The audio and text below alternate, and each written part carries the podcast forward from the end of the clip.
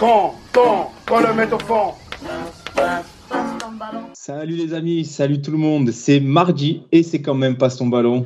On est ensemble pour un peu plus d'une heure d'émission. Merci d'être avec nous pour ce nouveau numéro de Passe ton ballon, votre rendez-vous foot et OM hebdomadaire. C'est la quatrième de la saison ce soir et cet épisode est dédié à René Malville.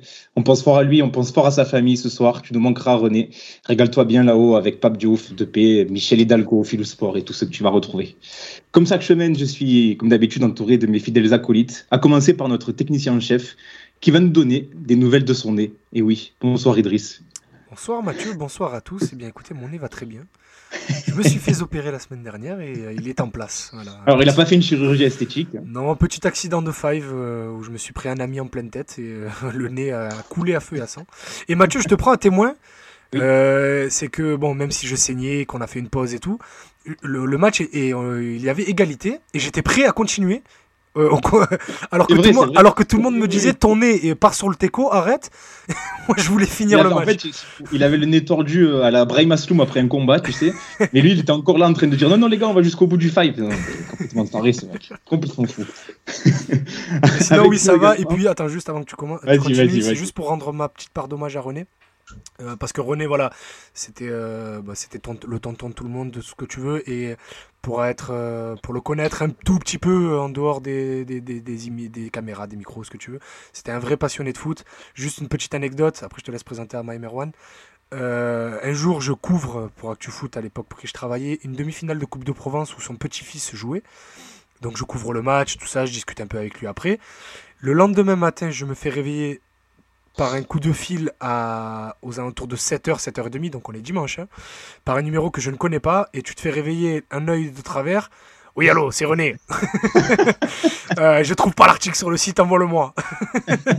S'il voulait lire ce que j'avais dit sur son fils qui avait fait un gros match ce jour-là, et voilà, et c'était René. Et après, du coup, il avait mon numéro, il m'appelait à chaque fois que son fils jouait, alors même quand j'étais pas sur les terrains. donc voilà. René, c'était un, vrai... on on pense à sa famille, on un vrai passionné de foot, et hommage aussi à tous ces vendredis où il était avec nous. Euh, à se geler les fesses au stade de la Martine pour les matchs de consola. Mais voilà, ciao René, de toute façon, tous les hommages lui ont été rendus et il le mérite. Exactement, exactement. Avec nous également, celui qui fait son retour et que l'on peut désormais surnommer Swazik ou encore Erwan, c'est au choix, depuis qu'il a parcouru non sans plaisir les bourgades bretonnes. Bonsoir Ama. salut tout le monde, salut Mathieu. Bah écoute, euh, oui, euh, j'ai bien profité de mes vacances et je suis de retour. Je crois que Swazik, ça te va bien, je trouve. au début, je t'avais dit Erwan, mais Swazik, c'est bien. Ouais, bah, c'est un prénom farfelu comme le mien, c'est très bien. Oui, au moins, on reste dans le même délire. et enfin, lui aussi fait son retour, celui que l'on peut désormais surnommer Mario ou Francesco, c'est au choix, depuis qu'il a parcouru non sans plaisir les bourgades italiennes. Salut Merwan. L'introduction est incroyable. Salut les gars, plaisir de vous retrouver. J'ai adoré Merwan euh, entre deux tweets sur Balerdi, il a quand même dit franchement la qualité des pâtes euh, en Italie pas mal. Franchement, j'ai adoré. Là, tu vas encore m'apporter des problèmes avec Valérie. Là. On en parlera dans cette émission un peu plus tard d'ailleurs. Ça va, être un, ça va être un débat. Les amis, euh, une émission très spéciale aujourd'hui, puisqu'on va longuement parler de Jean Bars, euh, l'école, l'académie qui a révélé l'homme en forme du moment à l'OM, Bamba Dieng.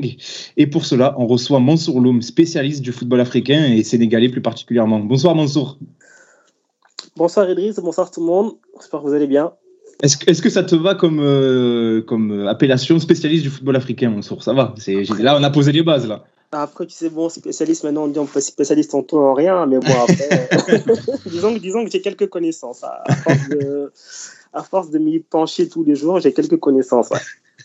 non, ça cas... pas modeste, Mansour. Pour avoir l'occasion de parler souvent avec lui euh, de foot africain sur Twitter, c'est un très grand connaisseur de foot bah, africain. après, c'est surtout beaucoup de curiosité, on va dire. C'est vraiment surtout beaucoup, beaucoup de curiosité. Parce qu'il y a tellement de euh, choses qui se passent. Euh, c'est intéressant. Ama Mansour, à chaque fois qu'il y a des rassemblements avec donc des matchs internationaux africains, vous me régalez, vous vous envoyez des tweets à chaque fois. Ah ben, il, y a, toujours des choses qui se passent. Hein, vous vous êtes chambré un petit peu pour la finale de la Cannes ou ça allait encore? Euh, euh, non. je crois pas. Non, j'avais été tranquille. J'ai fait des bonnes chances avant le match. Après, en même temps, à ce moment-là, je crois que j'étais pas trop sur les réseaux parce que, en fait, on s'est pris la défaite 10 minutes après, j'étais en direct. Autant te dire que j'étais KO. et puis, il n'y a, pas, a pas trop de rivalité, hein, même pour rigoler, entre les Algériens et les Sénégalais. C'est une vraie fraternité. Alors, ça aurait été le Cameroun, ça aurait pas été pareil. Mais, mais le Sénégal, c'est nos frérots, ça va. Et puis, on les avait déjà tapés en poule, donc c'était une formalité. tu vois, il y a une petite couche quand même. tu vois, il, ne peut pas s'en empêcher. non, et en vrai, euh, j'étais au Caire, moi, pour la, pour la finale, donc j'étais de bonne humeur. J'ai pas envie de, de chambrer, quoi. Ça va. en tout cas, Mansour, merci d'être parmi nous, d'avoir accepté notre invitation. Euh, on va parler avec toi de ce qu'est Jean Bars, de sa méthodologie, sa philosophie, évidemment du partenariat avec l'OM. Bref, on va tout savoir sur Jean Bars au cours de cette émission. Et d'ailleurs, n'hésitez pas dans le chat à d'ores et déjà poser vos questions à Mansour. Hein, on essaiera de, vous lire en direct. Et puis, si on a le temps, on fait une émission. Euh, on reviendra rapidement sur le match de l'OM face à Rennes et celui qui se profile face à Angers dès demain. Passe ton ballon, saison 2, épisode 4. C'est parti. Idriss, jingle.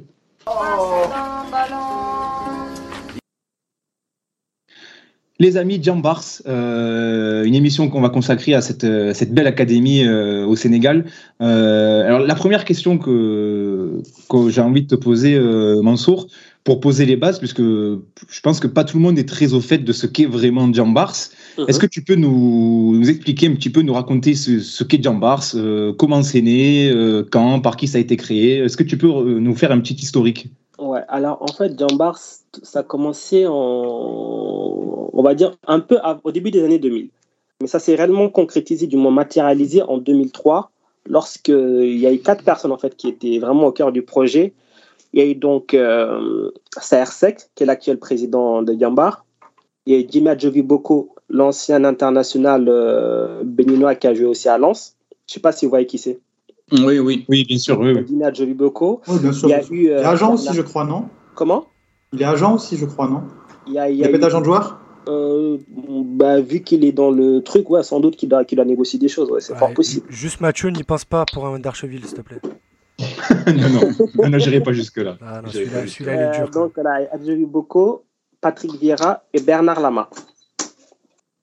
Ce sont les, les quatre qui ont, qui ont, qui ont, posé les, les fondations de, de Jambar et qui en ont fait ce que l'académie est devenue, elle est devenue maintenant. Donc ça, c'est en, en 2003.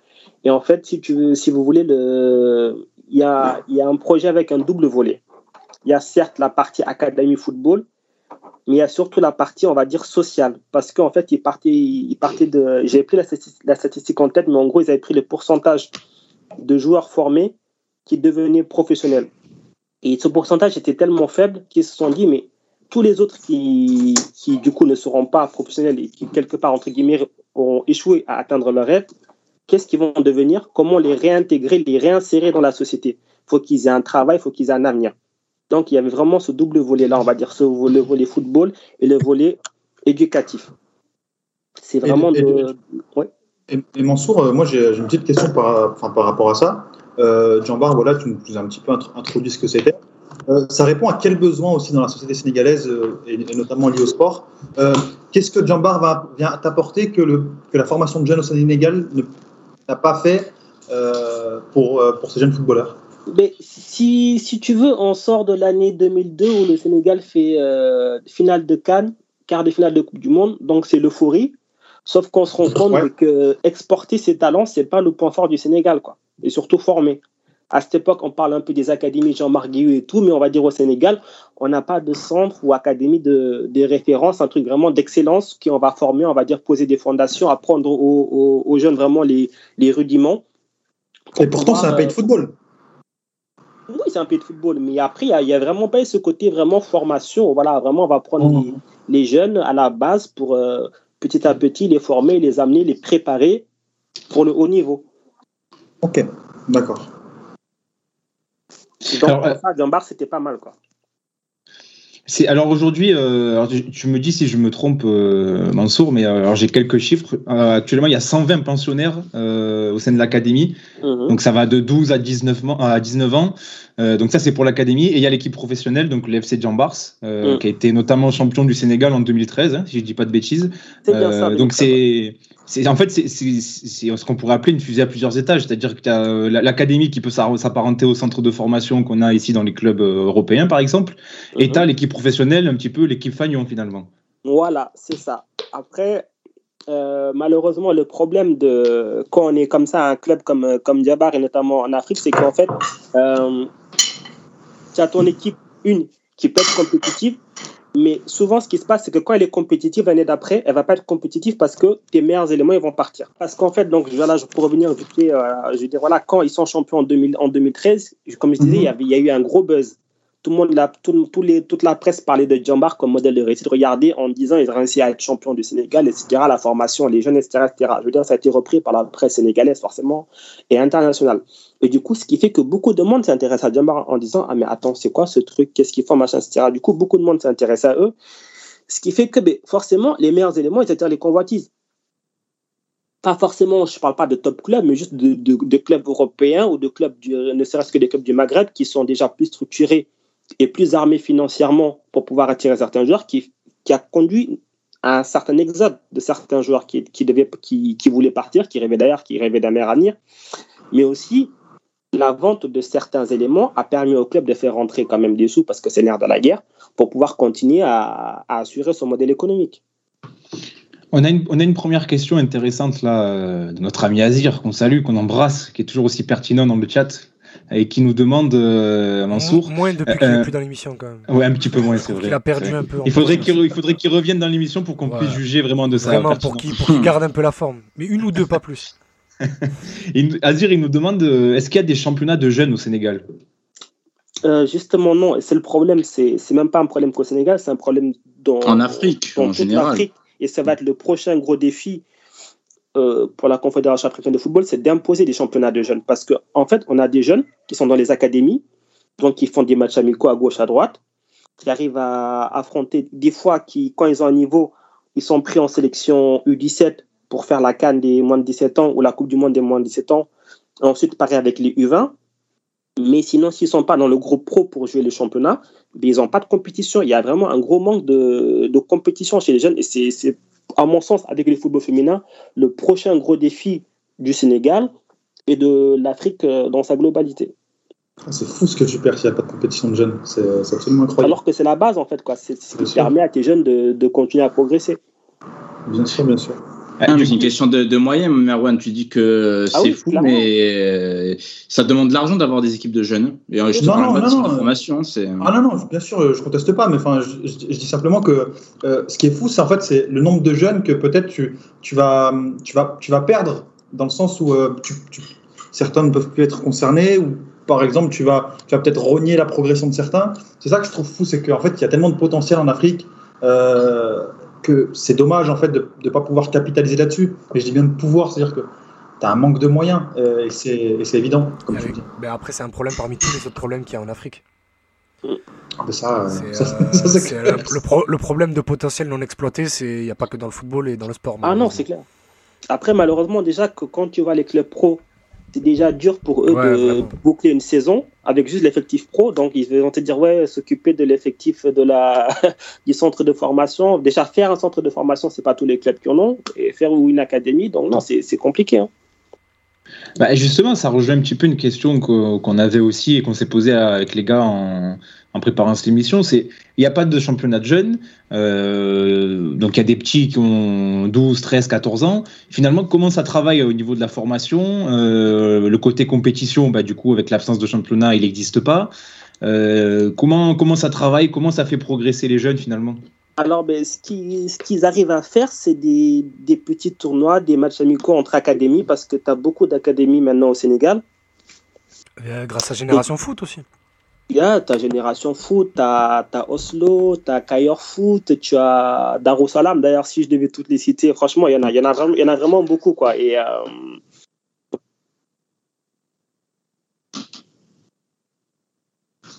dans certains, par rapport à certains pays, ouais. Par rapport à certains pays. Voilà. Voilà. Après, donc, du coup, ben, forcément, quand tu as autant d'académies, ben, vous arrivez quand même à vous, à vous rencontrer, à faire que ces jeunes jouent, alors que juste ils se, contentent pas que d'entraînement. D'accord. D'accord, oui, c'est vrai que c'est cohérent finalement. Euh. D'ailleurs, c'est euh, il y a euh, c'est une question que tu posais, Ama, aussi dans notre préparation d'émission, euh, sur le parallèle avec Génération Foot, euh, et notamment le FCMS qui a un partenariat avec cette académie-là. Mm. Euh, c'est quelque chose qui se fait de plus en plus, hein, les gars. Oui, tout à fait. Et si je peux juste me permettre, pour le coup, Génération Foot et Metz, c'est comment dire, une relation plus durable, qui a eu plus de résultats, parce que tu as eu plus de joueurs qui sont passés pro à Metz, ou du mm. moins qui ont représenté Metz au niveau pro.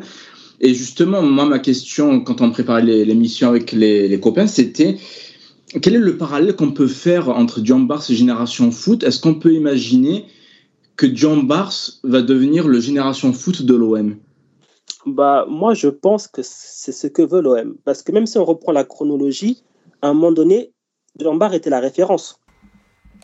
Quand il sort mhm. de leur titre de, de champion, qui commence à exporter quelques joueurs, notamment euh, Idrissa Gueye, Joseph Lopi, des trucs comme ça. Donc il y a quelques joueurs intéressants qui sortent, tu vois. Mhm. Donc là, on se dit, ah, il y a quelque chose. Et pourtant, derrière, ta génération foot qui arrive, boum, qui les dépasse. T'as euh, Darussalam qui arrive aussi, qui les dépasse. Dakar Sacré-Cœur qui arrive, qui passe devant aussi. Et comment, tu, comment tu expliques ça, justement? Parce que Jambars, normalement, avec euh, justement l'avance qu'ils avaient pris, euh, parfois les indemnités de formation qui touchent par rapport mhm. euh, aux joueurs qui sortent. ils sont censés avoir une avance aussi bien en termes de temps qu'au niveau financier. Comment tu mhm. expliques qu'ils aient pris ce retard? Je, pense qu'à un moment donné, ils se sont reposés sur leur laurier. Ils se sont peut-être vus trop beaux. Parce que je, c'est ma vision. Après, j'ai pas, j'ai pas tous les éléments, mais je pense qu'à un moment donné, ouais, ça, ça s'est passé comme ça aussi Betavé, Vira qui était Ilama qui était surtout qui était qui était un peu pris donc peut-être qu'il y avait un peu moins le nez dedans. Et mm, je pense qu'à un moment donné ouais ils se sont peut-être vus un peu trop beaux qui se sont dit c'est bon là on a un truc qui va marcher. Si chaque année on arrive à vendre deux joueurs à un bon prix on a de quoi faire tourner la boutique euh, chaque année. Et sauf que ça marche pas comme ça il faut toujours penser au coup d'après. Et surtout la formation c'est bien mais c'est très trop aussi parce que quand tu as une bonne génération tu es bien mais quand celle d'après elle est moins bonne tout de suite, ben, tu l'exportes pas. Hein. Ah, exactement, ouais. Ah, leur, euh, stratégie euh, à, cet argument, c'est de dire euh, il faut pas avoir de mauvaise génération, il faut avoir les meilleurs eh recruteurs pour essayer de tous les ans avoir la meilleure génération possible. Oui, comme excuse-moi, mais c'est comme ce qu'a fait justement Jean-Marc Guillou avec le, le Paradon, où il a sorti pendant des saisons plein de bons joueurs et d'ailleurs maintenant justement Parado bah, fonctionne plutôt bien financièrement. Oui, entre autres. Après, quand tu prends. Après, moi, j'allais prendre l'exemple, tu vois, ben, on le connaît bien, l'exemple d'Herbel. Euh, ben, premier club formateur de, de Marseille après l'OM. Il y avait une génération de 2000 exceptionnelle, avec Simacan, normalement, euh, que vous connaissez bien. 2001, pareil. 2002, pareil. Et là, ben, sur les 2003, c'est moyen. Sur les 2004, c'est très moyen. Et là, cette année, c'est les 2005, c'est encore plus moyen. Donc, euh, c'est un problème. Euh, quand, quand, tu arrives sur 2-3 générations d'affilée à être bien, bah, du coup, tu crées une réputation à ton club. Et derrière, bah, c'est un peu plus compliqué. Exactement. Et après, justement, pourquoi si d'autres sont passés devant, c'est que hum, était, avait, avait réussi à nouer un premier partenariat avec Lille. Là où sont partis pas mal de, de gens, notamment Idrissa Gueye. Mm-hmm. ça, se passe, ça se passait bien, mais à un moment donné, ce partenariat a, a pris du plomb dans l'aile et Lille s'est retiré. Donc Bar s'est retrouvé sur rien, là où euh, Metz a massivement investi dans Génération Foot, massivement, et que voilà, quoi. Donc, euh, je veux dire, euh, Génération Foot, quand tu, tu, à un moment donné, je crois que là, ça a changé, peut-être que ça va encore rechanger, mais à un moment donné, les formateurs de, de, de Metz, ils venaient s'installer au Sénégal. C'est pas genre, je viens, je fais une session de 15 jours, je repars. Je suis au quotidien. Ils vivaient à la sénégalaise avec les gars. Donc, il y a vraiment eu, on va dire, un, un, gros transfert de, savoir-faire qui, qui s'est fait. Quoi. Et du coup, c'est peut-être ça aussi qui a accéléré euh, la formation et, l'éclosion de, certains talents. Et surtout aussi, par rapport à, à, à Génération Foot, c'est élargi. Génération Foot accueilli aussi des, des jeunes de la sous-région. Il n'y avait pas que des Sénégalais, si tu veux. Il y avait des Gambiens, des, des Ivoiriens, des trucs comme ça. Et du coup, ben forcément, tu tu as, potentiellement plus de monde et plus de talent. Ah, c'est une question que je voulais te poser, ça, Mansour, et tu, fais bien d'évoquer. Euh, c'est euh, est-ce que le recrutement, la détection des jeunes joueurs pour intégrer Jambar, ça se limite au Sénégal, ou est-ce que ça va au-delà? Euh, Là, tu parlais de, joueurs gambiens, c'est mm. le cas. Ça va au-delà du Sénégal. Ça va au-delà, ça va au-delà du Sénégal, ouais, parce que tu as justement les pays comme la Gambie, la Guinée et tout, tu as quand même de, sacrés joueurs et ce serait dommage de passer à côté. Euh, j'ai coupé quelqu'un là qui voulait me poser une question. Bah, bah, c'était moi, c'était justement euh, géographiquement au Sénégal, euh, tu as parlé des autres centres. comment est-ce que ça se compose? Est-ce qu'ils sont assez concentrés? Est-ce qu'ils occupent différentes zones du pays? Comment est-ce que ça se passe? Enfin, Parce qu'on sait que c'est quand même assez compliqué le recrutement en Afrique. Je ne sais pas si tu as lu Magic System, le livre Mansour Tu sais, sur. ouais, tu l'as lu? Je l'ai plus que lui, j'ai participé. Ah, bah, nickel. Bah, la vie de ma mère au début, je ne voyais pas où il voulait en venir. Et tu sais, bah, quand vous parlez, euh, quand l'auteur parle des marchands des sports, etc., etc., tu as quand même énormément de jeunes qui veulent rejoindre les centres de formation. Tu as énormément d'intermédiaires qui se mettent entre. Tu as énormément de choses qui se passent. Euh, comment est-ce que, déjà, alors d'une part, Maxime, en deux parties du coup, comment est-ce que euh, se répartissent les centres de formation au Sénégal? Et d'autre part, si tu as des billes là-dessus, comment est-ce que euh, ces clubs font pour se dépatouiller un peu de ces particularités locales qu'il y a notamment euh, en Afrique subsaharienne et même, euh, et même en Afrique en général? D'accord. Alors, Génération Foot et Jambar, ils sont. Génération Foot est vers Sali. Sali, c'est une localité qui a une. on va dire, elle est à. Quand ça roule bien, 50 minutes de Dakar. Ok. Génération Foot est un peu plus loin un peu plus loin. Donc, tu vois, déjà, il faut vraiment sortir de Dakar. C'est pas les trucs, tu peux pas faire euh, généralement quand tu es là-bas, tu es logé sur place, tu es, vraiment en pension. Alors, que par exemple, ceux qui sont à, Dakar-Sacré-Cœur, Dakar-Sacré-Cœur est vraiment, par contre, pour le coup, là, à Dakar. D'accord. Euh, il y a des pensionnaires, mais si ta famille est à Dakar, tu vois, tu peux, tu peux rentrer chez toi le soir. Ok. Donc, c'est d'ailleurs un des avantages qu'a eu Dakar Sacré-Cœur par rapport à, à Jambar et qui a réussi, du coup, comme ça, à gratter quelques, à gratter quelques éléments. Tu as Darussalam aussi qui, qui, qui, est dans la, qui est dans la banlieue, qui est pas très loin. Globalement, comment ça va Tout autour de la capitale, quoi. Voilà, des, petites académies partout, et même qui commencent aussi à un petit peu s'éloigner dans les, dans les autres villes, un petit peu, on va dire, à, taille un peu plus importante. D'accord, ok. Donc, euh, en fait, vraiment, le Sénégal du football, c'est c'est quand même Dakar et sa banlieue, quoi. Ouais, c'est Dakar et sa banlieue. Après, quand même, voilà, tu as quand même, on va dire, un, top 5 en termes d'académie, top 4, top 5 qui commence à se, à se dégager. Ok. Et d'ailleurs, ce sont des académies qui commencent à nouer des partenariats avec des clubs européens parce que, on va dire, mais ça fait des émules et que maintenant, euh, il y a énormément de, de, clubs, pas que, pas que français, hein, mais de clubs européens qui cherchent leur, entre guillemets, génération foot. Genre, dans quel pays est-ce que je peux m'implanter, avoir une académie qui va permettre aussi de ratisser large dans les pays voisins pour euh, tirer profit des, des, des, talents avec le plus gros potentiel. Et pour la deuxième partie de la question, euh, par rapport à tout ce contexte local, à tous ces marchands d'espoir qui font miroiter euh, Monts et Merveilles et, Europe à, à, tous ces jeunes, alors que bah, peut-être que parfois ils n'ont pas le niveau, puis on le voit statistiquement, c'est pas tout le monde qui devient football footballeur professionnel. comment est-ce que Jambar, eux, est-ce qu'ils ont une méthodologie particulière pour approcher ces jeunes-là? Euh, est-ce qu'il y a un professionnalisme? Est-ce qu'il y, a vraiment un cahier des charges? Qu'est-ce que tu peux nous dire par rapport à, ces processus de recrutement dans ce contexte local un peu, un peu parfois euh, anarchique?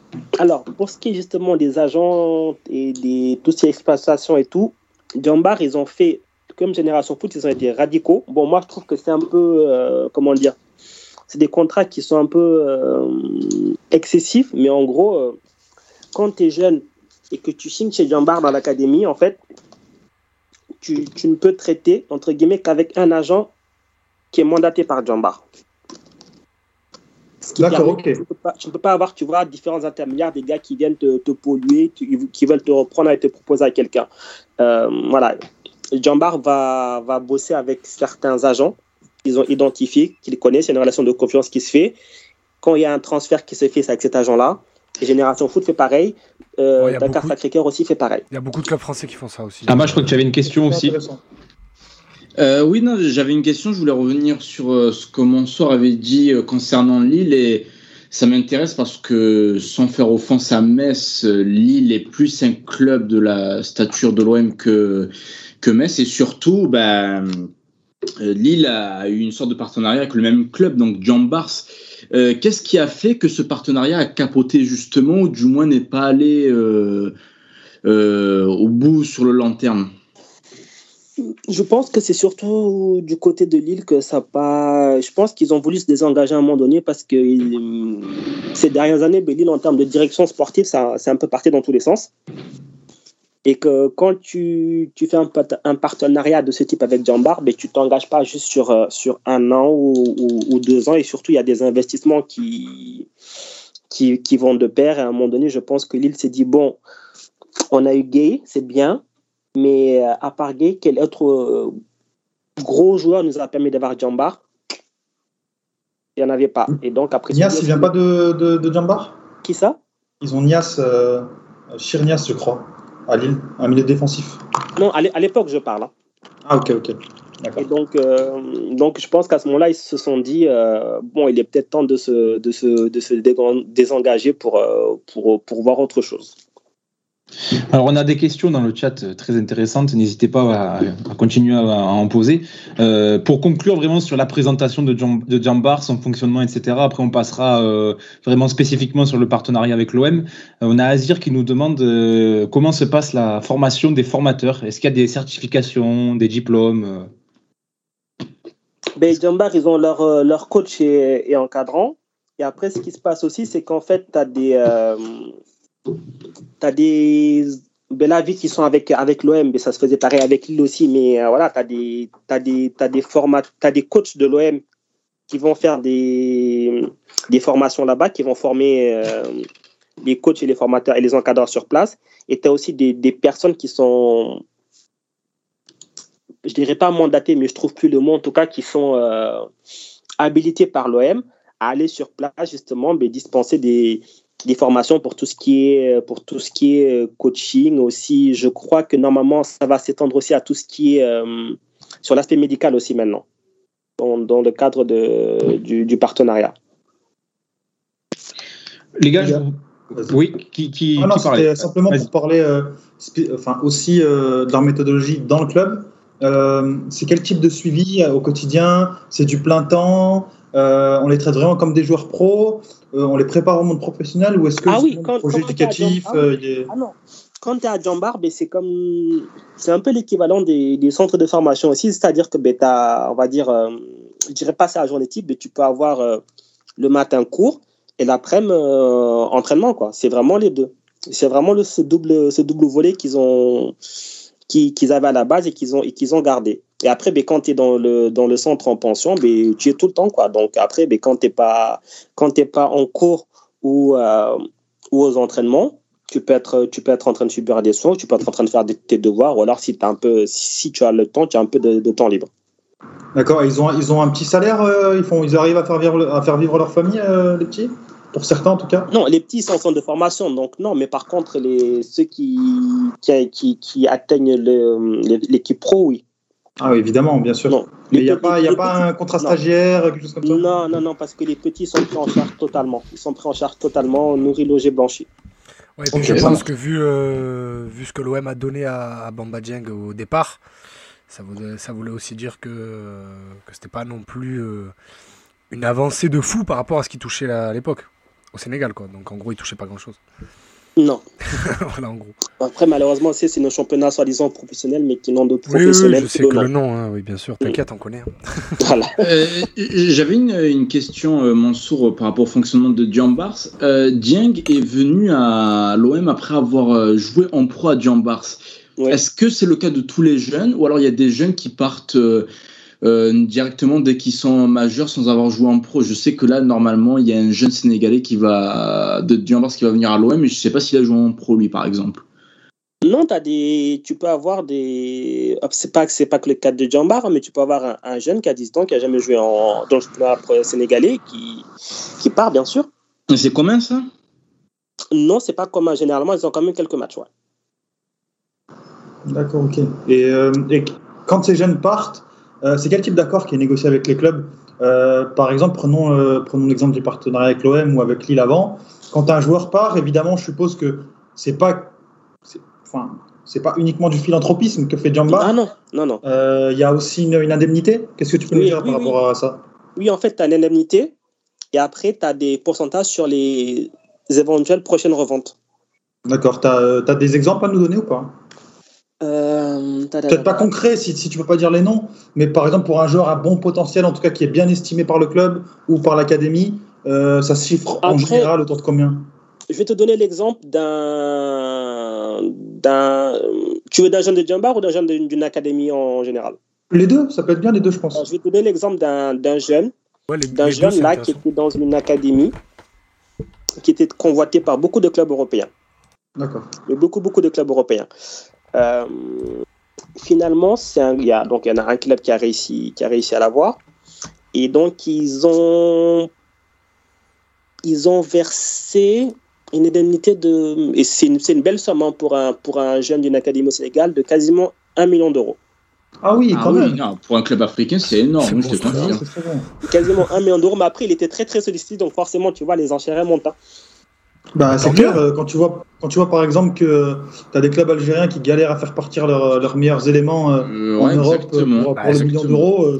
Et aussi, quand tu sais ce que ça représente un million d'euros pour un club européen, franchement, allez-y. Hein.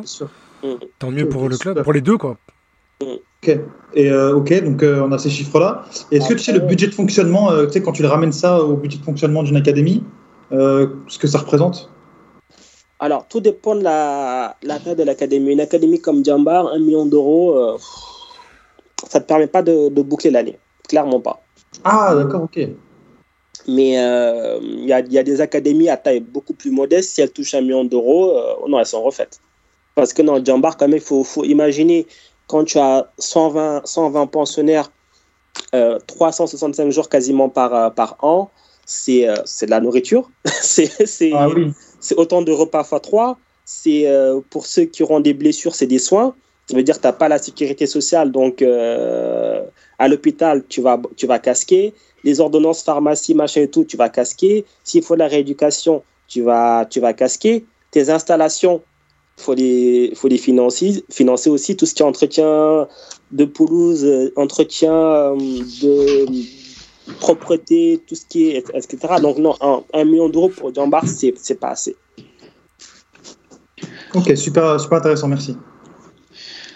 Les gars, je vous propose qu'on, se focalise vraiment sur, euh, sur le partenariat avec l'OM, euh, notamment sur le plan sportif. Alors, il y, avait une, il y avait une question qui était intéressante dans le chat, c'était euh, notre ami Pom Pom hein, qui nous l'a posé, notre cher ami Pom Pom, fidèle au poste à chaque fois. Mon et qui, préféré. Oui, mais on l'aime bien. oui, mais moi je l'aime beaucoup. il, nous, il nous demande euh, qu'est-ce que la visite de, de l'équipe Longoria va modifier euh, dans le partenariat Jambars OM. On rappelle que la délégation olympienne est, est allée au Sénégal euh, cet été. Alors on n'a plus de date exacte, je crois que c'était en août ou en juillet. est allée rendre visite à Jambars. qu'est-ce, qu'est-ce que ça peut changer concrètement C'est ce qu'il demande Pom Pom. Alors, je pense, et, j'ai, et ce serait dans l'intérêt de l'OM en fait, de Bon, déjà, tu as le partenariat, le premier partenariat qui a été noué avec euh, Hero, c'est quoi? C'est 2019 c'est ça, ouais, c'est ça. Donc, c'était un partenariat sur euh, trois ans. Donc là, on va dire, il reste encore une année. Je pense que euh, l'équipe Longaria est partie là-bas déjà pour se rendre compte un petit, un petit peu de d'où est-ce qu'ils avaient mis les pieds, parce que lui, il n'était pas allé. Il s'était dit, bon, on a un partenariat là-bas au Sénégal, je sais pas quoi, je vais quand même aller voir ce que c'est. Donc il est parti un petit peu s'enquérir de la situation et se rendre compte de lui-même euh, ce qu'il pouvait faire. Et je, je pense que de, de ce qu'il a vu, les infrastructures et de comment ça se passait, et après sans doute qu'il a eu euh, un petit rapport pour voir ce que fait un peu Génération Foot, ce qui fait aussi un petit peu Dakar Sacré-Cœur, qui sont en termes de formation.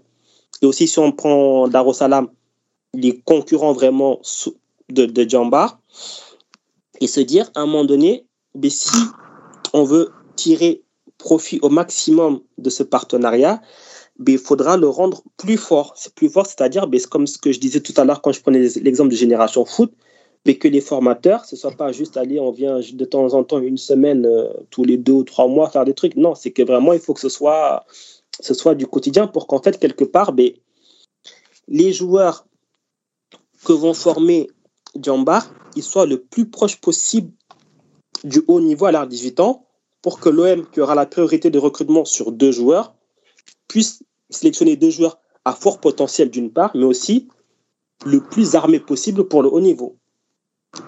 Et, justement, par rapport à ça, Mansour, je me permets de t'interroger, parce que moi j'avais des infos en provenance du Sénégal qui disaient que du côté de l'OM, il y avait eu une réflexion sur la, le fait de continuer ou pas le partenariat. Est-ce que c'est quelque chose que tu as entendu aussi? Oui, oui, clairement, oui. Oui, oui. Euh, c'est que ça, ça, pouvait se terminer, euh, enfin ça aurait pu se terminer là, je ne sais pas ce qu'il en est, je t'avoue, mais c'est vrai qu'il y a 3-4 mois, on avait ces infos-là, euh, bah, bah, voilà, l'OM s'interroge sur la pertinence du partenariat, mm. sur est-ce que finalement ça vaut le coup ou pas quoi. Je pense aussi c'est pour ça que, que est parti rencontrer Saersec et les autres pour voilà, à un moment donné se poser, dire bon, on, est, on est ensemble depuis 2019, mais depuis 2019, qu'est-ce qui s'est passé Si on mm. regarde bien. Donc voilà. Ok. Ouais, mais il va expliquer ça aussi par euh, le, la pandémie, non? Ouais, mais bon, après, euh, la pandémie, la pandémie. Le problème, c'est que le Covid, il a bon dos. Le Covid, on lui. Qu'est-ce qui va pas, c'est le Covid, là Non, mais je te dis ça parce que j'ai lu ça justement quand j'ai préparé l'émission, donc je voulais avoir ton avis euh, là-dessus.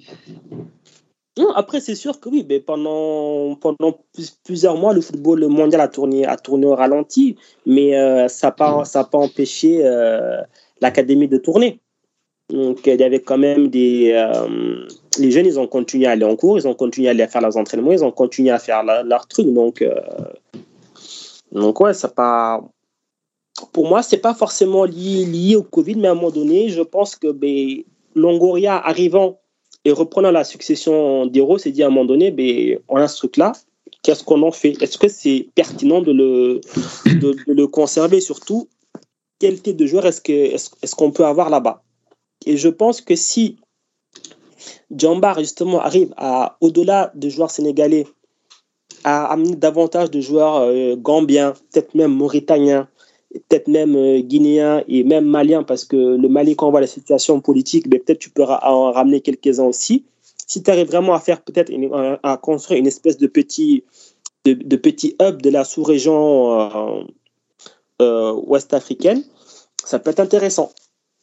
Est-ce que Djambar, justement, veut créer des antennes dans cette région? C'est intéressant ce que tu dis parce que ça me fait penser à, à ce qu'a dit euh, Jean-Marc Guillou dans le podcast de formation FC que je salue, où il disait justement, on a, euh, nous, euh, quand ça s'appelle une académie Jean-Marc Guillou dans tel pays, mm. mais on veut aussi créer une antenne dans un pays voisin, parce que justement en Afrique, malheureusement, parfois, le contexte politique fait qu'un pays devient certain au bout de quelques années, donc du coup, c'est pas bon pour le business. C'est exactement ça, en fait. Et c'est ce que voudrait la logique sportive. Après, je ne sais pas si c'est, j'ai pas encore l'information, en tout cas, si, si l'OM et Djambar le pensent, ce serait une bonne chose, mais je ne sais pas, en tout cas, à mon niveau, si, euh, si c'est quelque chose qu'il prévoit de faire, mais ce serait, pour moi, ce serait cohérent. Ce serait cohérent et ce serait, ce serait très intéressant pour, euh, pour l'avenir. Je crois qu'Idriss, tu avais une question. Mais euh, Idriss, il a, avant c'était la personne qui coupait tout le monde, et là il n'ose plus couper, il faut que je le lance. non, là, parce que du coup, j'enregistre je, les, reproches qui me sont faits. Mais du coup, euh, vu que je peux couper personne, mais je, dis rien de l'émission. Très bien, bravo. bravo. 39 minutes. Idriss, tu as la parole, pose ta question. 39 minutes, j'ai rien dit. non, en plus, c'était très intéressant, donc j'écoute euh, j'écoute avec plaisir. non, en fait, du coup, j'avais une question pour, bah, pour parler de pourquoi on fait le sujet de l'émission, c'est par rapport à Jambar, c'est surtout Bamba Djeng. Est-ce qu'il était déjà déjà connu, peut-être pas comme un crack ou quoi, parce qu'il serait arrivé sans doute euh, légèrement plus tôt, ou peut-être pas à l'OM. Mais est-ce qu'il avait déjà cette étiquette de joueur qui pouvait réussir en Europe? Euh, Ouais, Bamba, ouais. Ok. Ouais. parce que euh, moi, je me souviens encore, c'était quand?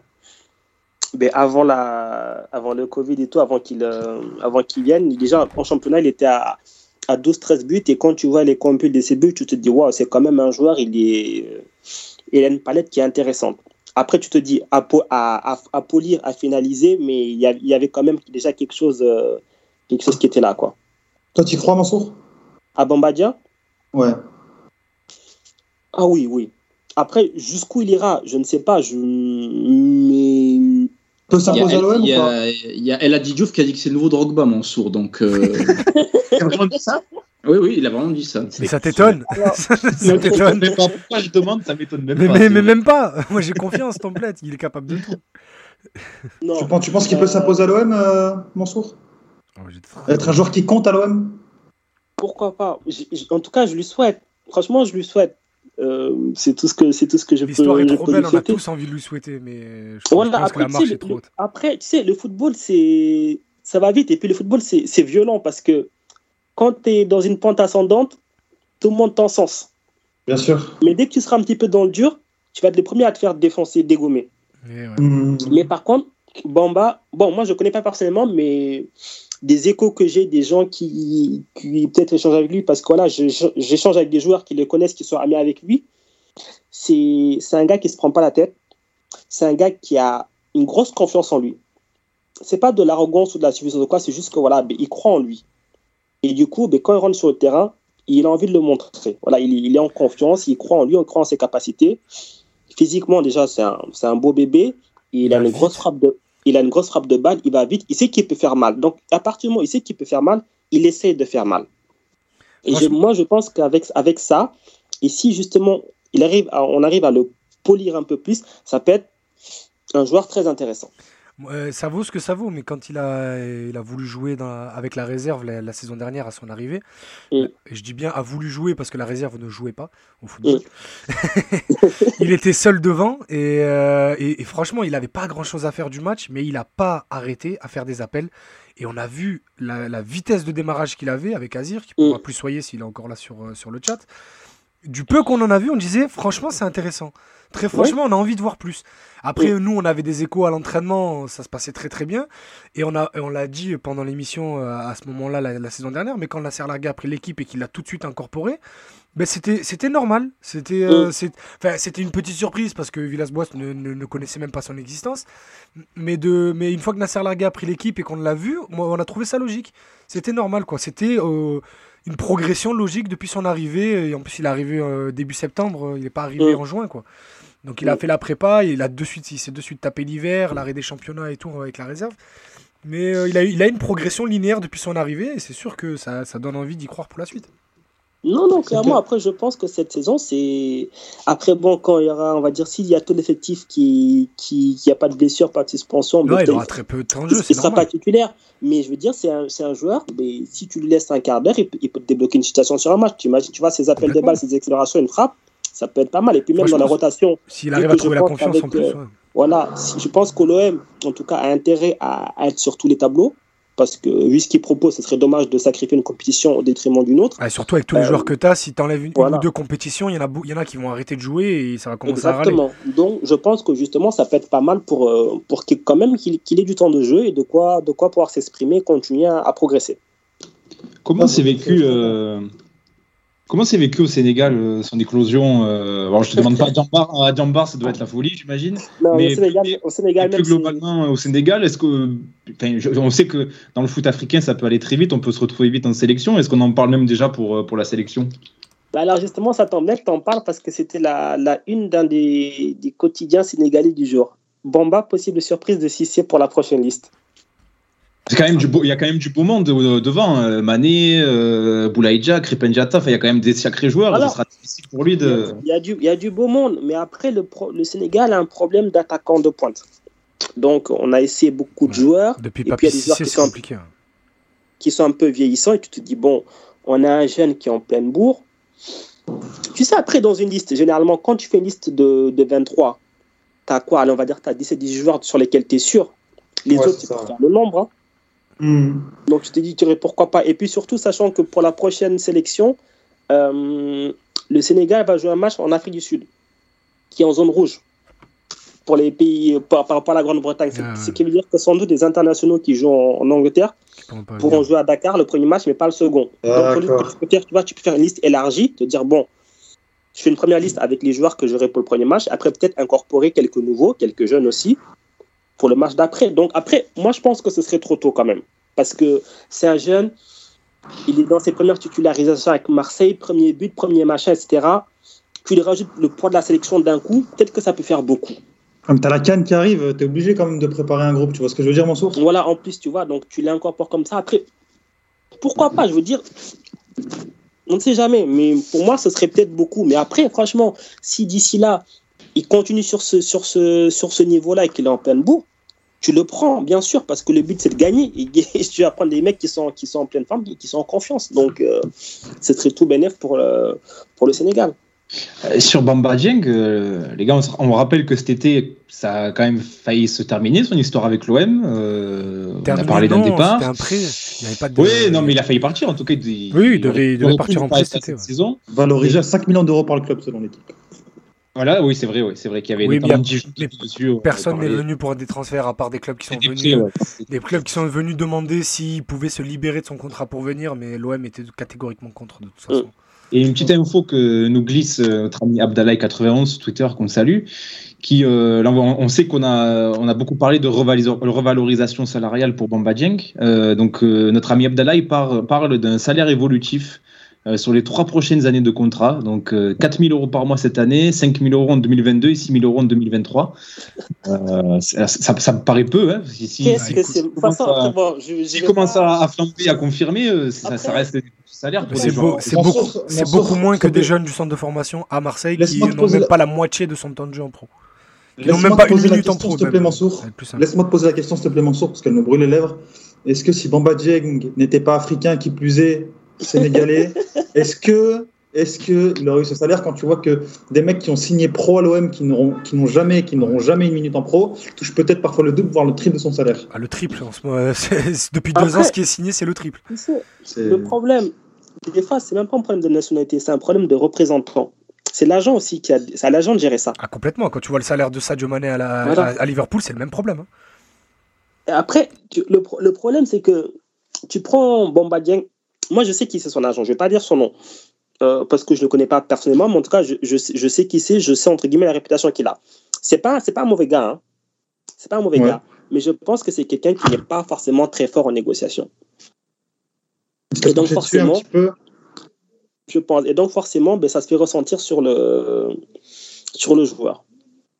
Parce okay. qu'à un moment donné, quand tu as un joueur comme ça, tu peux pas te permettre de dire, attends, t'imagines le mec, il peut, là, Bamba ça se trouve, il va peut-être enchaîner on va dire peut-être sur la saison, si ça, ça se passe bien, qu'il évite les blessures, que l'OM quand même va un peu loin en Coupe d'Europe et va peut-être au bout dans une coupe, il peut enchaîner 20-25 matchs ouais, au sein de l'Olympique de Marseille euh, facile, ouais. à, 4, à 4 000 euros par mois. C'est, ridicule. C'est incroyable. C'est, ouais, ridicule. T'imagines, mais moi, je suis, je suis, même moi, je suis des... le joueur. Je vais dire, à, je vais dire à mon agent, attends, je suis dans un vestiaire, mais même l'intendant, il est bien, bien payé. Sûr, bien sûr, bien sûr, bien sûr. yeah, parce que j'allais te dire, il y a des, il y a des emplois fictifs à l'OM qui, qui, sont payés, qui sont beaucoup mieux payés. Après, malheureusement, ça aussi, c'est un problème qu'on qu a avec beaucoup de joueurs africains. C'est-à-dire que eux, ils font confiance, une confiance aveugle à l'agent. C'est-à-dire que ce que mon agent me dit, ce que mon agent me ramène, je dis Amen. Sauf qu'à un moment donné, bon, après, Bamba, il est encore jeune.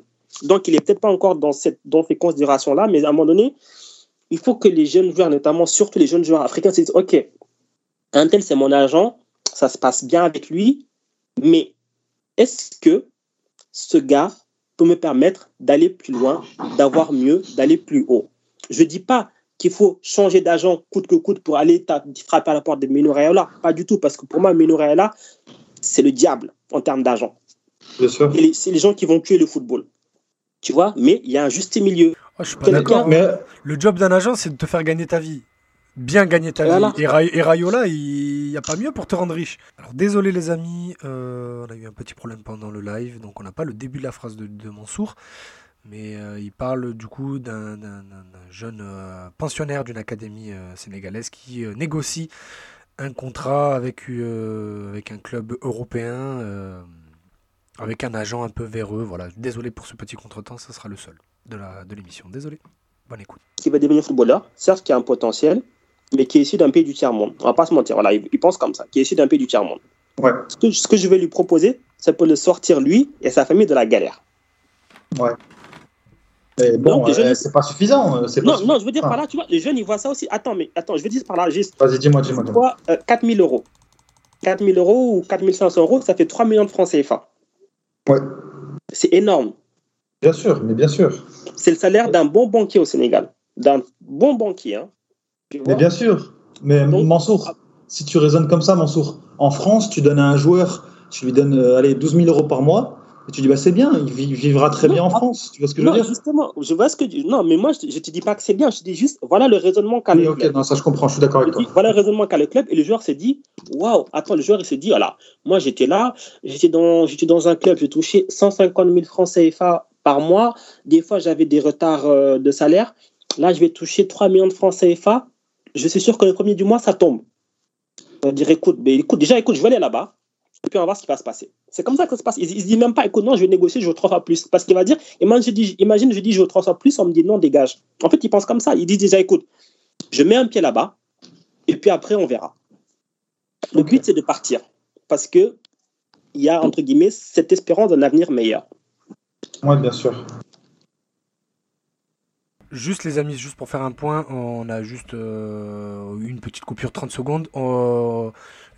Moi, je perds pas la conversation, donc de toute façon, sur le replay, vous n'aurez pas les coupures, là, les deux coupures de 30 secondes qu'on a eues pendant l'émission. Donc vous inquiétez pas, si vous nous écoutez en replay, ce message ne sert à rien. Si vous nous écoutez en direct, ne vous inquiétez pas. Vers la 52e minute, vous pouvez recouper le, le, discours de Mansour. Voilà. Et là, de toute façon, on est encore en direct, on va rester en direct, je crois avoir trouvé le problème. Donc là, pour le quart d'heure, 20 minutes d'émission qui nous reste, ça devrait aller. Mhm. On va, on va conclure euh, sur Jeng. Euh, il y a, alors, il devrait être suivi euh, par d'autres joueurs. Donc, c'est ce que, c'est ce que, c'est ce que prévoit l'accord entre entre Barcelone et l'OM. L'OM a une priorité sur deux joueurs par saison. Ah, il y, a, eu un autre là. Et là, on, là, on parle d'un jeune défenseur de 17 ans donc, qui s'appelle Mikhail Ngorfay uh-huh. et d'un jeune attaquant de 18 ans, Libas Gay, qui serait donc proche de rejoindre l'OM, qui serait les prochains sur la liste. Je sais pas, Mansour, si tu les connais, si tu en as entendu parler. Euh... Mais Libas Gay, ça fait deux ans qu'on en parle qu'il doit rejoindre. Moi, je comprends. Franchement, je comprends pas qu'il ça n'a pas encore fait. Il y en a un qui est déjà là, qui, qui, qui était dans le groupe de la réserve ce week-end. J'ai pas le nom, là, il me revient pas. Mais il y en a un qui est déjà arrivé, là, de Jambars, qui est arrivé cet été. Enfin, pas cet été, qui est arrivé là, là, début septembre.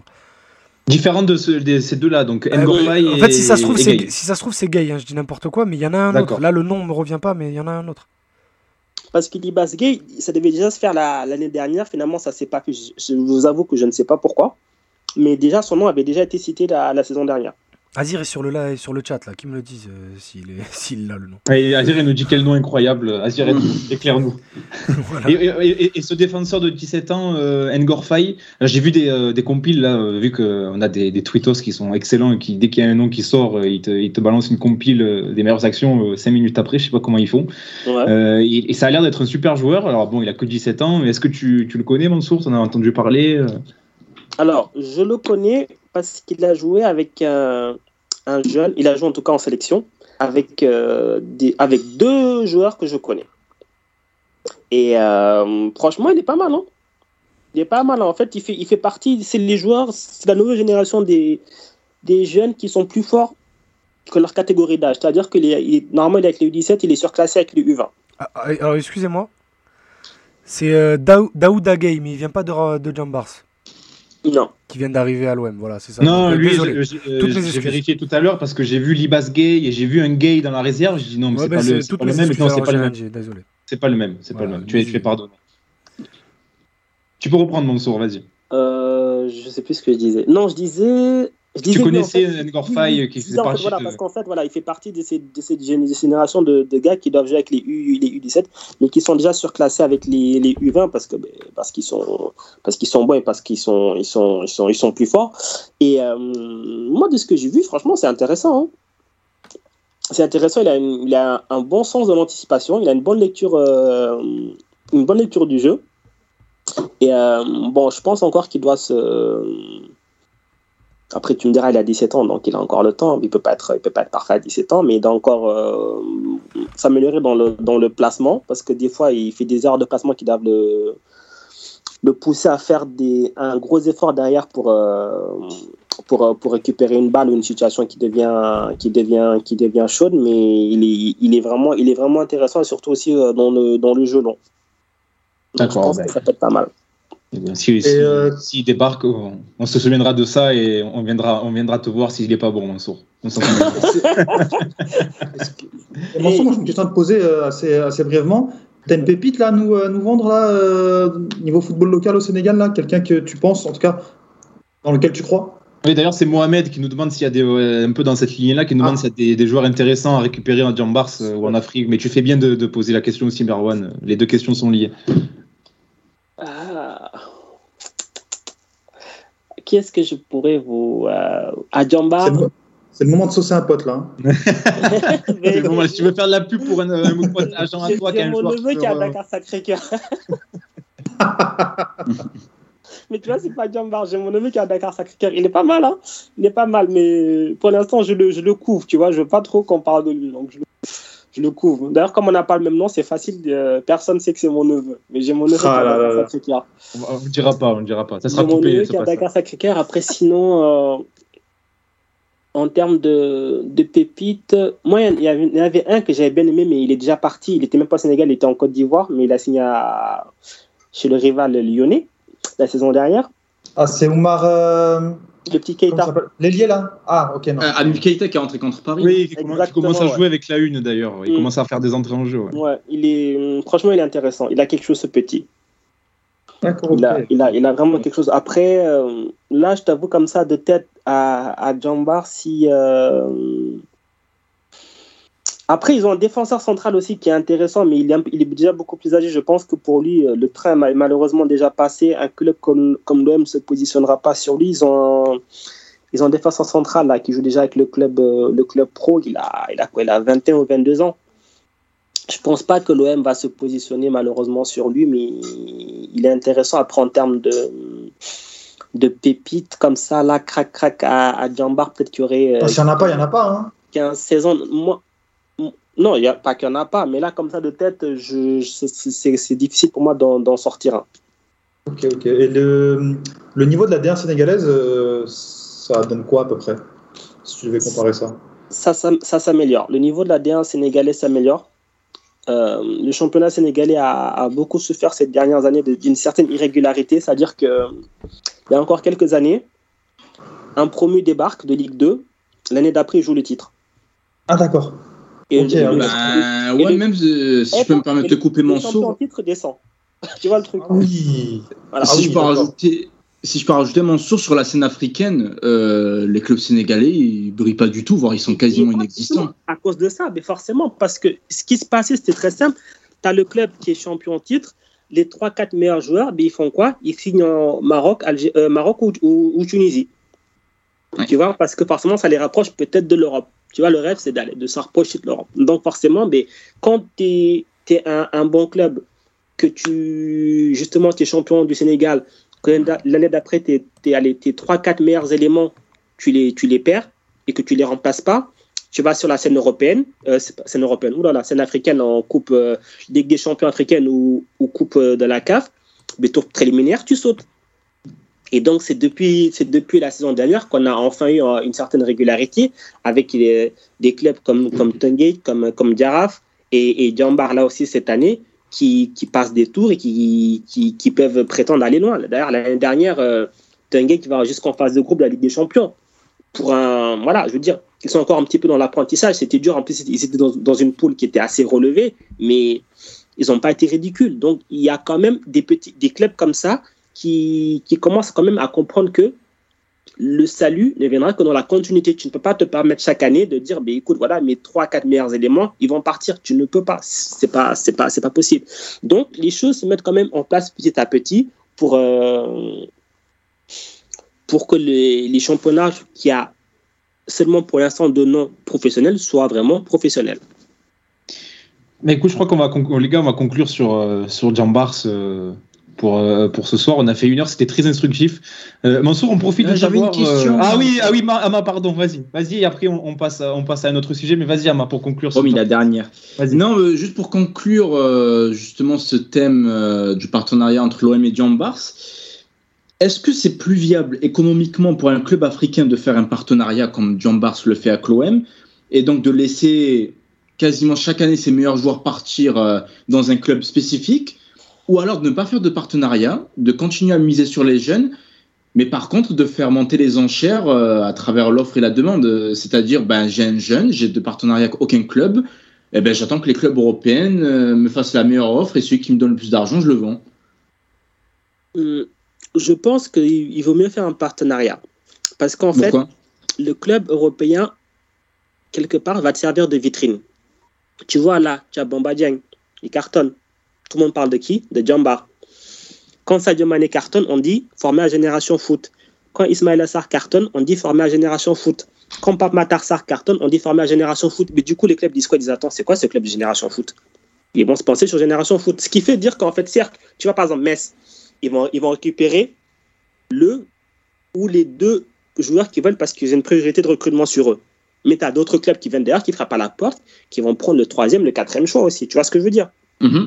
Donc, c'est quelque part, c'est intéressant pour eux parce qu'économiquement, déjà, euh, il y a un apport du club. En termes de savoir-faire, de compétences et autres, il y a un apport du club. Et aussi, ben, le club partenaire leur sert de vitrine. Alors que ben, si toi, tu es dans ton coin et que tu n'as pas forcément d'exposition, ben, c'est compliqué de, on va dire, entre guillemets, de vendre tes jeunes. Ce qui va, déjà que tu n'as pas de compétition, euh, tu n'as pas de championnat local des jeunes. Il te reste quoi? Il te reste les tournois, on va dire pour Sénégal, les tournois UFOA, la Cannes des moins de 20 ans, tous les, tous les, tous, tous les deux ans, euh, la, la Cannes U23 tous les quatre ans, qui est qualificative pour les JO, et les Coupes du Monde des catégories. C'est peu au final. Et encore, il faudrait qu'on sélectionne tes joueurs pour ces compétitions-là. Ah, euh, Ama, tu T'as galéré à rebondir. Ama, il, écoutait religieusement, il voulait plus rebondir. Ah, exactement, non, non mais je, voulais avoir son point de vue parce que si j'étais un club, je sais pas quelle serait ma position en fait. Mais c'est vrai que les arguments en faveur d'un partenariat sont cohérents et très bons. Ouais, en termes de vitrine, c'est euh, tu perds peut-être financièrement, mais en termes de vitrine, tu gagnes. Parce qu'en fait, voilà, faut, faut pouvoir assurer, euh, on va dire, euh, les, les, dépenses, les frais que ça coûte une académie. Hein. C'est énorme quand tu dis Jambar, 120, 120 pensionnaires à l'année, c'est pas rien. Hein. c'est pas, c'est pas, c'est pas, c'est pas les résultats du club euh, professionnel qui vont te permettre de, de, compenser ça. Hein. Et donc encore, euh, non. Et encore une fois, on n'est pas, on n'est pas en Europe. Donc quand tu t'héberges de 120 personnes en Afrique, c'est beaucoup, beaucoup de moyens. Ouais, c'est ça. Les gars, on en reste là pour, euh, pour Jambars. Euh, juste un, dernier sujet qu'on voulait évoquer avec toi, Mansour, vu que tu es avec nous. C'est un petit peu euh, l'OM au Sénégal. on a deux petites questions. Parce que la, première, déjà, c'est. On connaît la légende du, qui, voudrait que l'OM soit le club le plus populaire au Sénégal. Est-ce que c'est -ce c'est vraiment une légende ou est-ce que c'est vraiment le cas? Ah, Ça m'emmerde de le dire, mais je pense que c'est vrai. Hein. Est-ce que, tu peux expliquer à, nos auditeurs pourquoi ça t'emmerde de dire ça Parce qu'il est d'obédience capitalesque. je pense qu'ils auront compris. après, moi, je suis lucide. Hein. Je suis lucide. Je suis lucide. Et, euh, Après, depuis, franchement, ouais, comme l'OM est, très très populaire au Sénégal. Très très populaire au Sénégal. Grâce à l'homme que je viens de mettre. Euh, grâce à l'homme que je viens de mettre. Oui, Pape Diouf, on peut même euh, penser à Mamadou Niang. Oh, même avant Pape Diouf, les même Mamadou Niang, tout ça. L'OM a toujours eu euh, une, une, cote de popularité au Sénégal parce que les Abedi Pelé, parce que les Basile Boli, parce que non, c'est. Par rapport aux Africains déjà en général. Ouais, ouais. Mm. Qu'on le veuille ou non, même s'il y, avait, même y avait des Algériens qui jouaient en, au PSG dans les années 70 ou 80, à l'époque où à l'OM il n'y en avait pas. Mm. Euh, il y, a, y, a, il y a toujours eu des représentants d'Afrique noire. Euh, non, c'est ça. Et puis après, il y a aussi Et du coup, ça renforce ce sentiment d'appartenance de, de, et ce sentiment d'identification dont on parle souvent. Exactement. et puis, euh, par exemple, là, là, forcément, on va dire la comparaison Paris-Marseille, mais quand il y a encore quelques années de ça, quelques années, ça, ça remontait un peu, mais quand même. Euh, quand il y avait des groupuscules racistes qui, qui foutaient n'importe quoi au Parc des Princes et tout, tu disais le PSG catalogué club raciste, mais toi, tu es sénégalais, tu es la, la peau noire, tu vas dire quoi Je vais supporter le PSG Non. J'ai dit, ça te, ça, ça te, ça Pourquoi tu as fait le mauvais choix alors, Mansour? Mais parce, parce que moi, je suis. Bref, c'est l'histoire de ma vie. je suis parisien. Ah, je suis déçu.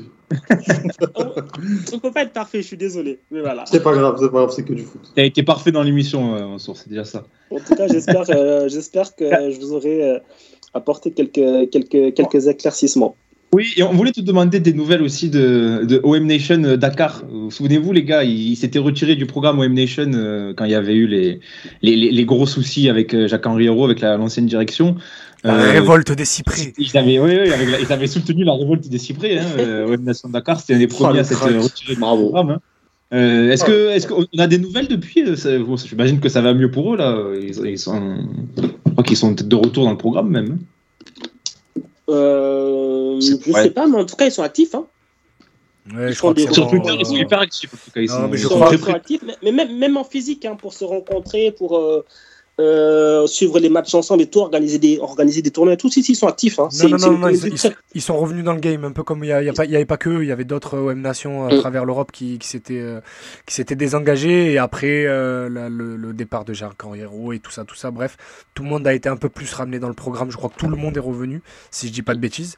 Donc s'il y a des auditeurs qui en font partie, bah, ils peuvent venir. mais, mais oui, oui, je crois que ça y est, tout est, tout est revenu dans l'ordre. Non, mais ils sont, ils, sont revenus et il y a, en tout cas, parmi les communautés de supporters de clubs au Sénégal, c'est une des communautés les, les, plus, les plus actives, clairement. D'accord, eh on les salue. Quand tu vois que même Sadio Mané qui gagne la Ligue des Champions, le titre avec Liverpool, qui est euh, candidat au Ballon d'Or, il te dit mon club de préféré c'est l'OM. ça veut dire que même les jeunes du Sénégal, ils ont même pas envie d'être pour Liverpool, ils veulent être pour l'OM.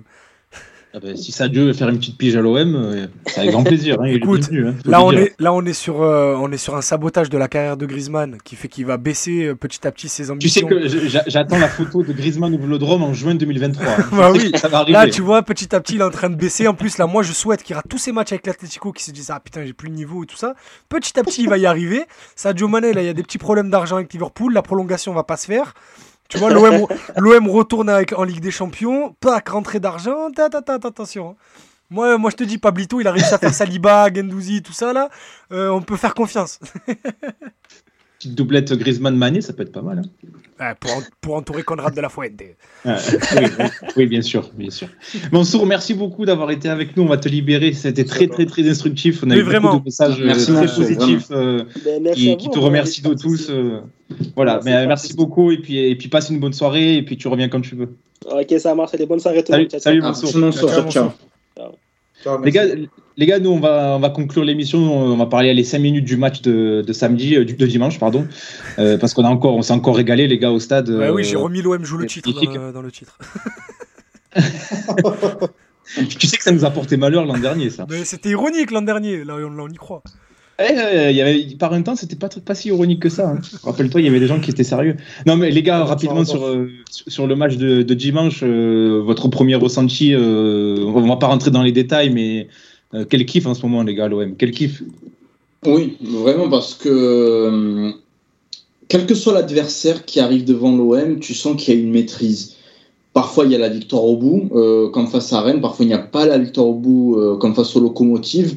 Mais la grande partie du temps, tu sens que tu es maître du sujet et ça fait du bien de, de voir ton équipe maîtriser, être protagoniste, pratiquer un football offensif comparé à tout ce qu'on a eu avant, vraiment, ça fait du bien. J'avais pas besoin de ça pour euh, vibrer pour l'OM, euh, tu vois, mais ça te réconcilie avec le fait de voir des matchs et tout, d'être concentré pendant 90 minutes. Je me régale vraiment. Et euh, comme je l'ai dit à, la fin du match, c'est c'est difficile de ne pas envisager l'avenir avec enthousiasme vu le début de saison. Alors bien sûr, il faut pas s'enflammer avec l'OM. On a tout le temps été déçus ces dernières années, mais T'as envie d'y croire, t'as envie de te dire, allez, on se lâche, on peut faire quelque chose cette saison. Marwan Idriss. Je suis assez d'accord. Euh, pour le coup, euh, on est quand même pas mal hypé, on en parlait un petit peu avant l'émission. Euh, on, voit quand même des choses qu'on n'a pas vues depuis longtemps. Certains, enfin Idriss le dira ensuite, ça remonte à vraiment très longtemps. Ça remonte à vraiment très longtemps qu'on n'a pas vibré derrière l'OM comme ça. On voit quand même, comme l'a dit Sampa en conférence de presse d'après-match, c'est toute une équipe qui, qui semble réagir à la philosophie qu'il essaie de mettre en place. Et on voit vraiment qu'un groupe concerné, tu vois que euh, Harit rentre, euh, le Marc est célèbre comme un dingue, Ndouzi c'est pareil. Tu as quand même des, des, joueurs qui sont en train de devenir des, euh, des, des, petites coqueluches, tu vois, Luan Pérez, Gendouzi, euh, De La Fuente, d'autres. vraiment, tu as, un sentiment, as un sentiment de sympathie en tout cas qui se crée derrière cette équipe et c'est hyper appréciable. Euh, moi, du coup, alors attendez, parce que j'ai deux trucs à dire en plus de ce que vient d'introduire Merwan. Du coup, je me suis fadé euh, parce que dimanche après-midi, j'étais dans le train, donc j'ai regardé le match hier. J'ai revu le match hier et, euh, et, du coup, je me suis amusé à faire une petite analyse. J'ai demandé votre participation sur Twitter pour me donner le meilleur match de la saison dernière. Du coup, j'ai revu le OM Montpellier de retour du coup au Vélodrome pour voir deux choses. Pour voir déjà, et puis j'ai revu un autre match aussi, le match face à Nice au Vélodrome, qu'on gagne 3 buts 1. Donc j'ai revu un match avec Villas-Boas, un match avec Sampaoli, et j'ai revu donc du coup le match d'hier. Et j'ai fait deux, euh, une analyse très simple, au-delà de tout ce qu'il y a à analyser d'autres. J'ai regardé les temps de possession. Vous savez, Ama et Mathieu le savent quand je regarde un match. J'aime bien savoir combien de temps une équipe garde le ballon. Donc j'ai pris en moyenne les temps de possession de ces trois matchs. Sous Villas-Boas, le temps de possession moyen, et accrochez-vous bien, il est de 22 secondes on ne gardait pas le ballon plus de 22 secondes, ce qui n'est c'est hallucinant. C'est ridicule. Et croyez-moi, je n'ai pas, je n'ai pas compté toutes les pertes de balles au bout de une ou deux touches. C'est-à-dire que quand Sanson prenait le ballon et qu'il fonçait sur un adversaire, je comptais pas. Je comptais à partir de une ou deux passes, histoire de voir une construction. Donc c'était 22 secondes. Sur ensuite, le match face à Nice avec Sampaoli, le temps de possession, il était de 43 secondes en moyenne. Sachant que, et croyez-moi, ce n'est pas une vanne, sur ce match, la plupart des, pertes de balles étaient dues à des mauvaises passes. C'était même pas des contrôles ratés ou des 1 contre 1, c'était une passe manquée qui finissait dans le pied de l'adversaire ou dehors, ou une transversale ratée. En le revoyant, c'est impressionnant. Le temps moyen de possession sur le match d'hier de l'Olympique de Marseille, il est d'une minute 47. Ah, il, y a, notamment une séquence en fin de match. Elle dure 3 minutes. Euh, c'est exceptionnel. les, les Rennais ne, pressent même plus. Hein. Ils, ont, ils ont lâché l'affaire. Ils ont dit non, mais c'est bon. En première mi-temps, il n'y a aucun temps de possession de, en dessous de 40 secondes. Ah, mais ça, c'est Il n'y a rien en dessous de 40 secondes.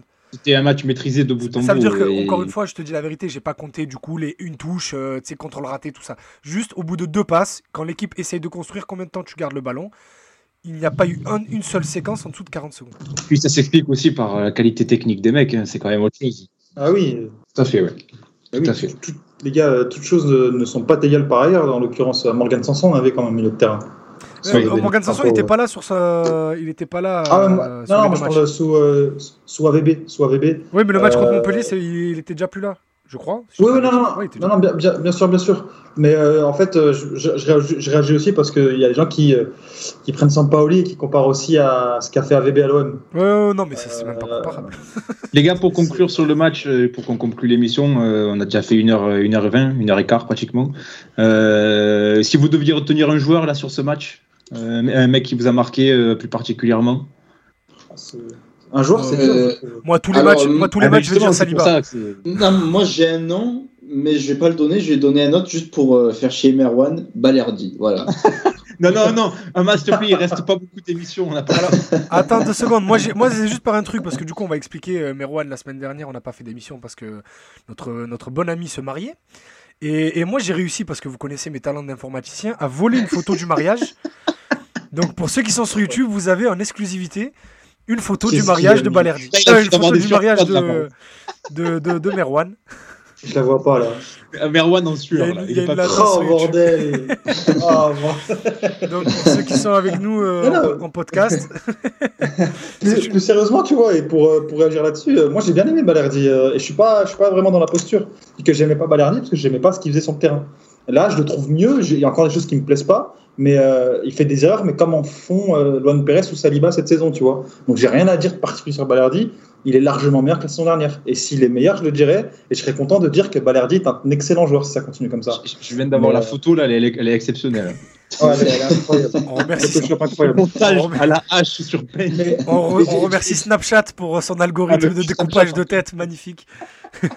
Juste en une phrase, les amis, c'est que je vois certains euh, essayer de poser l'extincteur sur ceux qui ont critiqué euh, Balerdi la saison dernière. C'était logique. Euh, non, mais enfin, c'était logique. Et surtout pour moi, et, même, imaginons que ces matchs, il n'y a aucune remise en question à faire. Ils ont été excellents de A à Z. C'est que six matchs n'effacent pas une saison entière où il a été vraiment mauvais à l'Olympique de Marseille. Et qu'il faut aussi avoir de la mesure, c'est que euh, on va attendre un petit peu, on va lui donner du temps. Tout le monde a dit que c'était un joueur qui est jeune, qu'il avait, qu'il avait un manque de continuité. C'est pas non plus pour en faire un crack au bout de six matchs. Donc euh, on va attendre un petit peu et on sera très content de dire, et moi le premier, qu'il a été excellent, s'il a été excellent. Eh ben, très bien, je crois que ce sera le bout de la fin. À part si vous voulez rajouter quelque chose, Ama, Idriss. Non, euh. non, non, juste on a 1h16 d'émission. On a... Franchement, en vrai, il n'y a pas grand chose à dire. Nous, on, on, aime bien parler des matchs quand ça se passe mal. Oui, mais là, c'est. Quand ça se passe bien, qu'est-ce que tu veux qu'on dise? Saliba, il est... Saliba, c'est le meilleur défenseur. Si on avait eu plus de temps, si on avait eu plus de temps, je pense qu'on Oui, bien sûr. Mais là, là, là, pour le coup, ça sert à rien de garder les gens aussi longtemps. L'une l'heure avec Mansour était vraiment. Allez, allez regarder Et surtout, euh, j'ai pas envie de faire une émission trop longue par rapport à l'émission qui nous attend la semaine prochaine, Mathieu. Oui, alors parce que oui, euh, on se retrouve la semaine prochaine, bien sûr. Et on peut vous l'annoncer, ça y est, ça fait plusieurs mois qu'on vous en parle. Hein. On avait essayé de programmer cette émission euh, en fin de saison dernière. Alors malheureusement, il y a eu quelques contretemps, mais là c'est bon, c'est fait, c'est officiel. Il sera avec nous la semaine prochaine, messieurs, dames. Et oui, on fera une émission avec Mamadou Niang. Mamadou Niang sera dans ah, Alors là, je pense qu'on va essayer de faire une heure et demie. Euh, non, non, écoute-moi, quand je l'ai eu, au téléphone tout à l'heure, je lui ai dit réserve toute ta soirée parce que je sais pas combien de temps ça peut durer. Il m'a dit ça va. parce qu'on va, on va, on va revenir bien sûr sur ces, ces années à l'OM. On va parler de plein de choses. Donc euh, voilà, ça, ça promet une émission exceptionnelle. C'est mon goût, euh, les gars, je vous préviens, c'est mon goût. Hein. Alors, on va, on va... Ah, oui, oui, je l'ai chauffé sur les anecdotes, hein. je veux des anecdotes et tout. Ah, oui, il m'a dit, il m'a promis qu'il en, en, enverrait une ou deux. Donc on va bientôt l'annoncer sur Twitter. Euh, je compte sur tous les auditeurs là pour faire péter le tweet pour qu'on ait un maximum de monde, qui ait plein de questions qui lui soient posées. Ah je pense qu'il va jouer le jeu en plus. Mamadou, c'est un bon gars. Donc, il va falloir donc voilà. travail de modo. Parce que là, il va falloir. Euh, ouais, ouais. Semaine prochaine, donc soyez au rendez-vous. Donc euh, c'est lundi ou mardi, je sais pas, Idriss. Euh, tu avec normalement, normalement c'est lundi. Je lui ai dit lundi. normalement, c'est lundi prochain. Donc, ah bah, lundi prochain, donc retenez bien cette date. En plus, il n'y aura pas de match, il n'y aura rien à faire. Voilà, émission Passe ton ballon spécial avec Mamadou Niang. Donc soyez au rendez-vous. et puis nous, bah, on, va se, on va se quitter là-dessus. on se retrouve lundi prochain. tu... Oui, Idriss, tu voulais rajouter quelque chose? Sûr. et voilà. Eh ben, écoutez, ben, bonne semaine à tous, bonne soirée, euh, bon match demain, et puis allez l'OM, et à la semaine prochaine. Salut. Salut les gars.